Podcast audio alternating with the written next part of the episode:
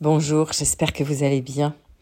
Je suis Carole Colino et voici un nouvel épisode pour la voix de la licorne.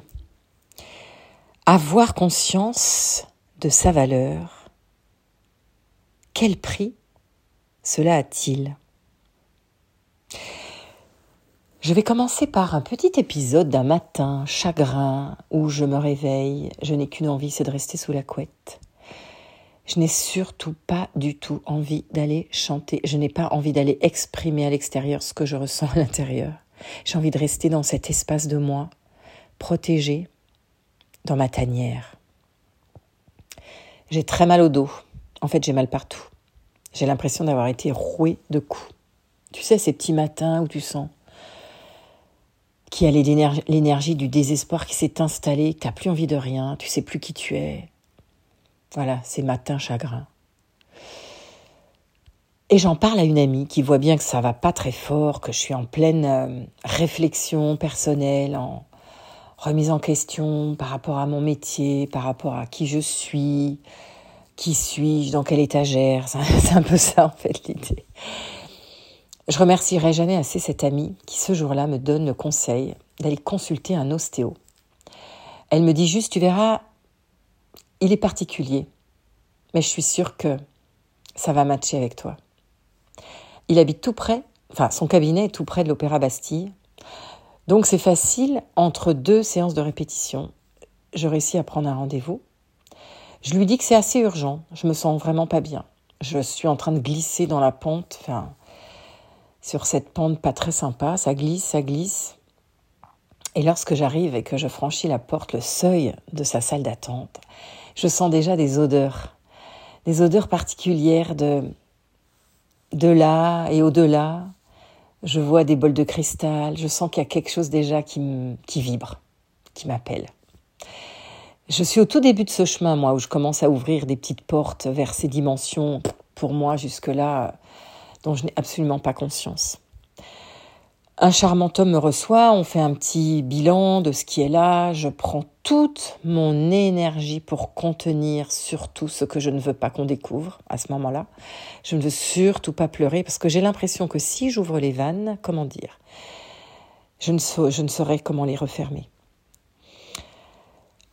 Après euh, cet instant de déposition de ce qui se joue pour moi, en moi, de ce ressenti dans mon corps, cette impression de dissonance à l'intérieur et cette gorge qui me serre, ces, ces, instants de, d'émotions que je contiens qui, finissent par me, faire tellement mal à la gorge en fait et qui me provoquent d'ailleurs de temps en temps des symptômes proches des nodules hein, parce qu'à ce moment-là ça fait des nœuds, euh, ça circule plus, l'énergie bloque de ce que je ne peux pas dire, que je ne veux surtout pas reconnaître.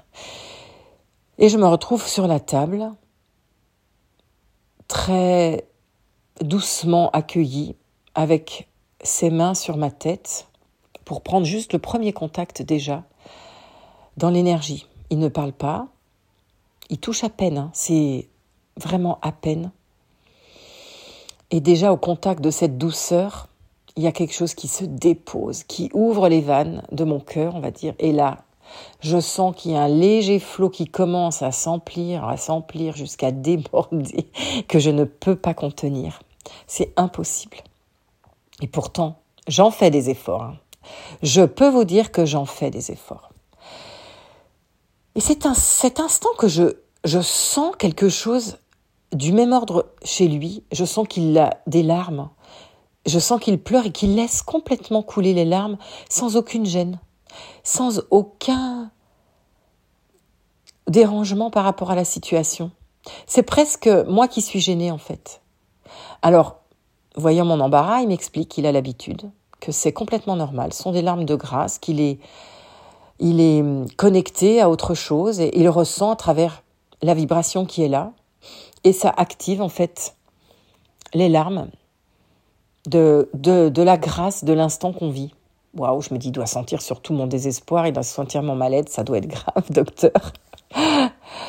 Mais c'est cet épisode pour moi est le début de j'ai le droit de montrer que j'ai mal, j'ai le droit de montrer que je suis sensible. J'ai le droit d'ouvrir cet endroit de moi qui est tellement verrouillé, cet endroit de moi où, où j'ai cette sensation d'impuissance à être, cette, cet endroit qui révèle ma fracture, en fait, où je me suis construite sur je ne mérite pas, je ne suis pas. Et cet endroit qui est la résonance, en fait, l'endroit qui abrite la résonance de la souffrance et de toute la beauté du monde. C'est cette capacité à raisonner avec ça. Ensuite, j'ai commencé à être consciente de ce qu'était ou de ce que n'était pas ma vérité. J'ai pris conscience de ce qu'était l'authenticité chez les uns, chez les autres, et qui était très compliqué pour moi.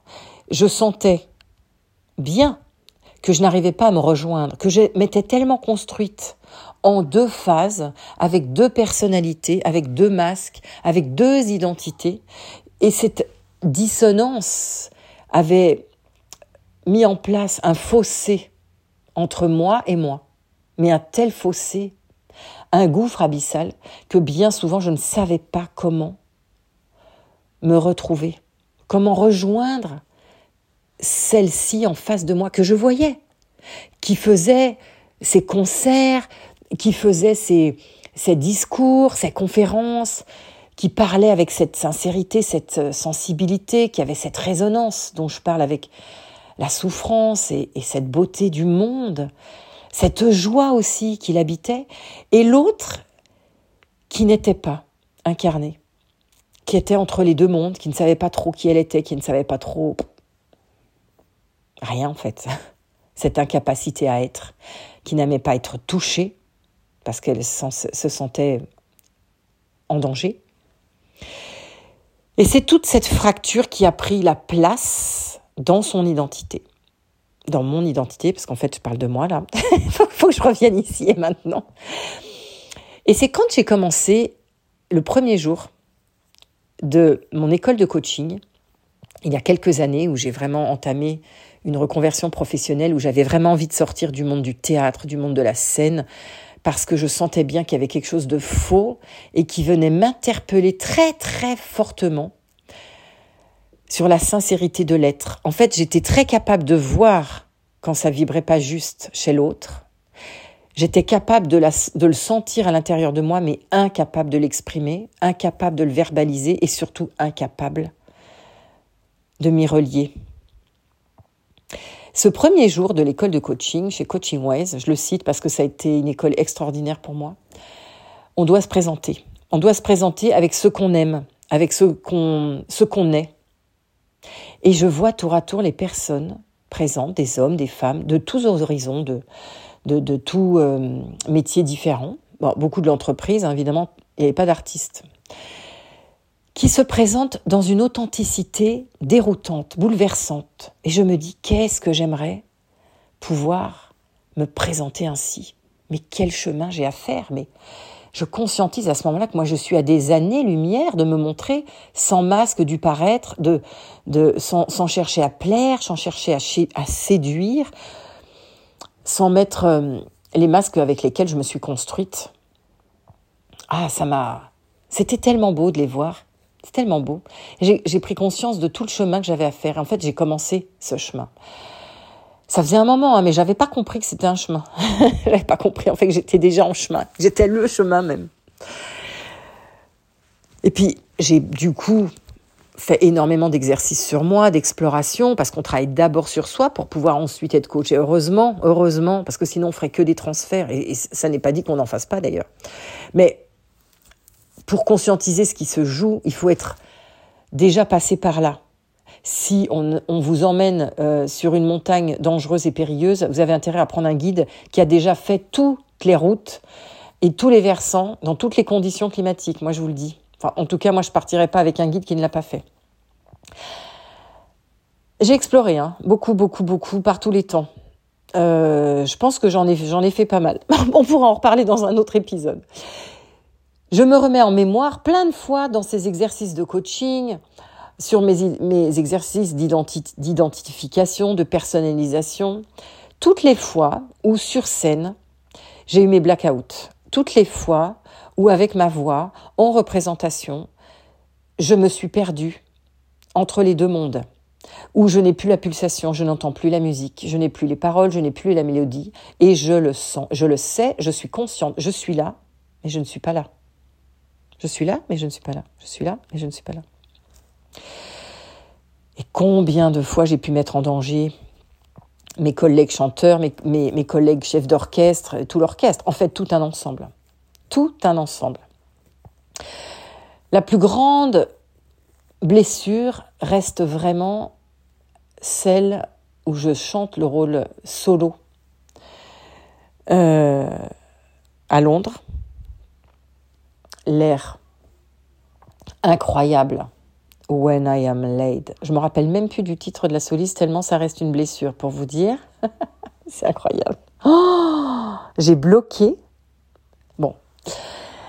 Elle chante à un moment donné Remember me, remember me. But don't. Euh, c'est quoi les paroles? But forget my fate. Souviens-toi de moi mais pas de mon destin. Souviens-toi de ce que je suis, sous-entendu, mais pas de ce que j'ai fait. Et j'ai compris il n'y a pas longtemps, je vous dirai pourquoi, j'ai compris il n'y a pas longtemps pourquoi? J'étais incapable de chanter ça tellement c'était douloureux. Mais je ne le savais pas. C'était purement inconscient, purement inconscient. Si ce n'est qu'au moment de chanter, c'est moi qui commence. Il y a un accord à l'orchestre. Je n'ai ni les paroles, ni la mélodie. Je n'ai aucune idée de la musique c'est tout par cœur. Je suis en scène, hein, soliste, vraiment. Euh, on, le jouait en entier, en anglais, donc c'est pas quelque chose que je maîtrise évidemment. Du tout, j'avais fait l'effort. Déjà, j'avais des gros, gros, gros problèmes de concentration, des gros, gros problèmes de mémoire.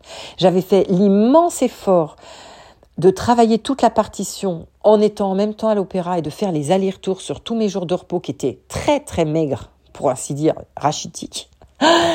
C'était en plus à l'époque des grèves, enfin c'était complètement dingue, pour aller à Londres en même temps faire les répétitions, donc un état de fatigue mais en même temps un état de stress pour ce que ça représentait pour moi. Cette sensation de ne pas être capable, mais je vais y aller quand même parce que je vais me prouver que je suis capable. Est arrivé ce qui est arrivé, au moment où il y a l'accord, je ne suis plus là. Je suis là, mais je ne suis plus là. Je suis là, mais je ne suis plus là. Et j'ai tellement la conscience de ce qui se passe, c'est que je me, dis en même temps, eh ben c'est mort, on va rembourser tout le public. Ça va s'arrêter là. Je ne vois pas comment m'en sortir, je n'ai rien qui vient. J'ai les gouttes de sueur qui perlent le long de mon dos, de ma colonne vertébrale. Je sens que je suis à deux doigts de défaillir, mais je reste droite. En plus, c'est quand même la reine, donc je me tiens droite comme un, comme un T, comme un I. Euh, et j'attends que ça passe. Et ça passe parce que la sublime chef d'orchestre Blandine, à l'époque, se, rappelle de, tout d'un coup de la, parole, elle me souffle la parole, et dans ce souffle divin revient la musique, revient la mélodie, revient ma voix, revient ma conscience, revient le je suis là, ici et maintenant. Oh à quel prix, à quel prix. Sans compter toutes les fois où on ne me donne pas mon prix parce qu'on me dit vous avez très bien chanté, vous avez une très belle voix, mais vous avez chanté faux. Moi, j'ai donné tout mon cœur. Je suis dans l'émotion pure le nectar de l'émotion, où il n'y a pas de filtre, tu vois, où tu donnes vraiment justement cet endroit de résonance avec la souffrance et la beauté du monde. Et je n'ai pas entendu que je chantais faux. C'est comme si je me mettais moi-même un coup de poignard dans le dos. Je m'assassinais, en fait. Le crime contre la personne. Le crime de l'artiste. Responsable, mais pas coupable. Et puis des tas d'autres épisodes, dont un qui m'est revenu il n'y a pas longtemps. Euh, J'étais invitée au Ritz, au brunch, au brunch du Ritz à l'époque. Je ne sais pas s'il se fait encore. C'était exceptionnel, le brunch du Ritz. Et j'avais déjà honte d'y aller parce que je n'avais pas la voiture qui allait avec le brunch du Ritz. Je n'avais pas les habits qui allaient avec la sonorité Ritz. Je n'avais pas le compte en banque qui me permettait d'y aller de façon tout à fait sereine, à l'aise, manger les, les plats succulents, sublimes du Ritz. La valeur, cette fameuse valeur. Mais la valeur, de quoi on parle? Récemment, j'ai pris un coaching avec un éminent business coach parce que je développe mon activité en ligne, parce que j'ai des offres transformationnelles qui sont assez incroyables, que j'ai mises au point justement avec tout ce que j'ai pu réaliser de ce que les expériences de la vie. En fait, je dis toujours, bah oui, j'ai été certifiée en ça, ça, ça, j'ai plein de diplômes, j'ai effectivement fait une reconversion professionnelle très réussie. J'ai laissé un métier extraordinaire, mais j'ai appris plein d'autres choses qui me correspondaient avec ce que j'avais envie de réaliser, de créer sur la terre, sur ce temps qui m'est compté de vivre sur cette terre. Mais je dis toujours, c'est la vie qui me certifie, plus que tout le reste. Et aujourd'hui, en prenant cet accompagnement avec ce coach business qui est axé justement, axé essentiellement sur la valeur argent, la réussite par l'argent, tu existes et tu te réalises par ce que tu vas vendre, combien tu vas vendre, combien tu as fait de chiffre d'affaires, ta stratégie de vente, combien tu as converti. Et uniquement là-dessus. Et on a eu un clash parce que c'est venu heurter mes valeurs. Mais tellement fort, mais tellement fort. Comment vous dire? Ça m'a mis chaos technique. Ça m'a mis chaos technique. Je lui ai dit, j'ai cette blessure d'abus qui est toujours très très présente. Je n'avance pas. Je vois bien que c'est compliqué pour moi de parler d'argent, je vois bien que c'est compliqué pour moi de faire confiance, que c'est compliqué pour moi d'être dans cette vulnérabilité, dans cette vérité de moi, dans cette souffrance de moi, mais je ne sais pas comment en sortir. Et je suis venue pour ça.